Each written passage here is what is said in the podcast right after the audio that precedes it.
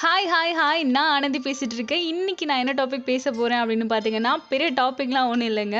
நமக்கு எல்லாம் தெரியும் ஆந்தைக்கு பகலில் கண்ணு தெரியாது நைட் டைமில் தான் கண்ணு தெரியும். ஸோ அந்த டைமில் தான் அது உணவு தேட போகும் அப்படின்னு நமக்கு தெரியும். அதே மாதிரி தான் குயிலுக்குன்னு தனியாக கூடு கிடையாது. அது காக்கையோட கூட்டில் தான் முட்டையிடும் அப்படின்னு தெரியும். ஆனால் அது ஏன் நமக்கு தெரியாது? ஏன் குயில் வந்து காக்கையோட கூட்டில் முட்டையிடுது? ஏன் ஆந்தைக்கு பகலில் கண்ணு தெரியாதுன்னு சொல்கிற ஒரு காமெடியான ஒரு குழந்தைகளுக்கு சொல்கிற ஒரு கதை தான் இன்றைக்கி நான் உங்ககிட்ட சொல்ல போகிறேன் இந்த கதை படித்தது எனக்கு ரொம்ப நிறைய பிடிச்சிருச்சு. உங்ககிட்ட ஷேர் பண்ணணும் அப்படின்னு நினச்சிட்டு தான் இந்த கதையோடு நான் வந்திருக்கேன். இந்த கதையை எழுதினவர் யார் அப்படின்னு பார்த்தீங்கன்னா பாபு நடேசன் அவர்கள் தான் எழுதியிருக்காரு. வாங்க கதைக்குள்ளே போகலாம் கற்பூரவள்ளிங்கிற காட்டில் ஆந்தை குடும்பம் ஒன்று வாழ்ந்துட்டு வந்துச்சு. ஆந்தைக்கு ரெண்டு குழந்தைங்க. அந்த ரெண்டு குட்டி குழந்தைங்க ரெண்டு பேரும் வளர வளர நிறைய கேள்வி கேட்டுகிட்டே இருந்தாங்க. ஒரு நாள் அம்மா எல்லாரும் பகலில் தான் சுறுசுறுப்பாக உலாவிட்டு இருக்காங்க நாம் மட்டும் பகலில் தூங்கிட்டு நைட் டைமில் உணவு தேடுறோமே. நாம் போய் உணவு தேடுறப்ப ஊரே தூங்கிட்டு இருக்கு அப்படின்னு கேட்டதும் அந்த அம்மா சொல்கிறாங்க நமக்கு பகலில் கண்ணு தெரியாது இரவு நேரத்தில் தான் கண்ணு தெரியும்.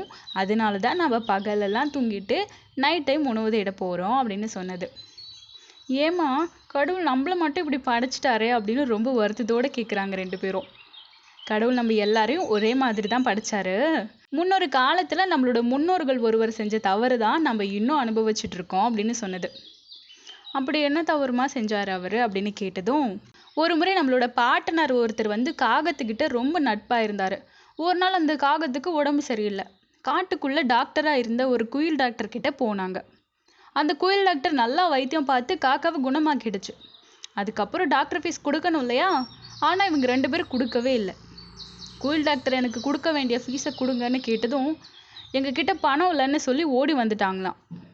அதுக்கப்புறம் கோயில் டாக்டர் இவங்க ரெண்டு பேரையும் பார்க்கும்போதெல்லாம் பணம் கேட்க ஆரம்பிச்சது. என்னடா இது தொல்லையா போச்சுன்னு நினச்சி நம்மளுடைய பாட்டனார் பகலில் தலை காட்டுறதே இல்லை. இரவு நேரங்களில் மட்டும்தான் வெளியே வர்றது இறையை பிடிச்சு சாப்பிட்றதுன்னு இருந்தார். பகல் முழுக்க மரப்பொந்துகளில் படுத்து நல்லா தூங்குறது இரவு நேரங்களில் எழுந்திரிச்சு வெளியே போகிறது இப்படியே இருந்தனால குயில் டாக்டரால் நம்ம பாட்டனாரை கண்டுபிடிக்கவே முடியாமல் போயிடுச்சு. அதனால் குயில் டாக்டர் காக்காவை பிடிச்சி நல்லா திட்டியிருக்கு.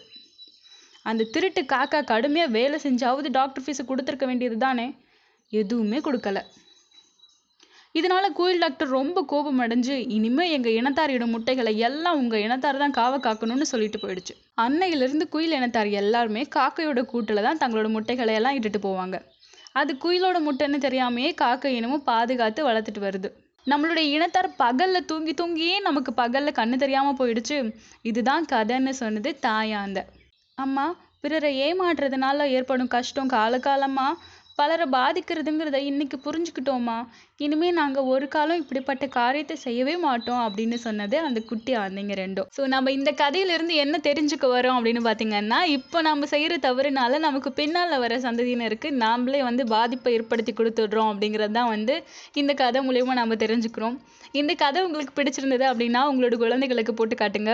உங்களோட ஃப்ரெண்ட்ஸ்க்கு ஷேர் பண்ணுங்கள் தேங்க்யூ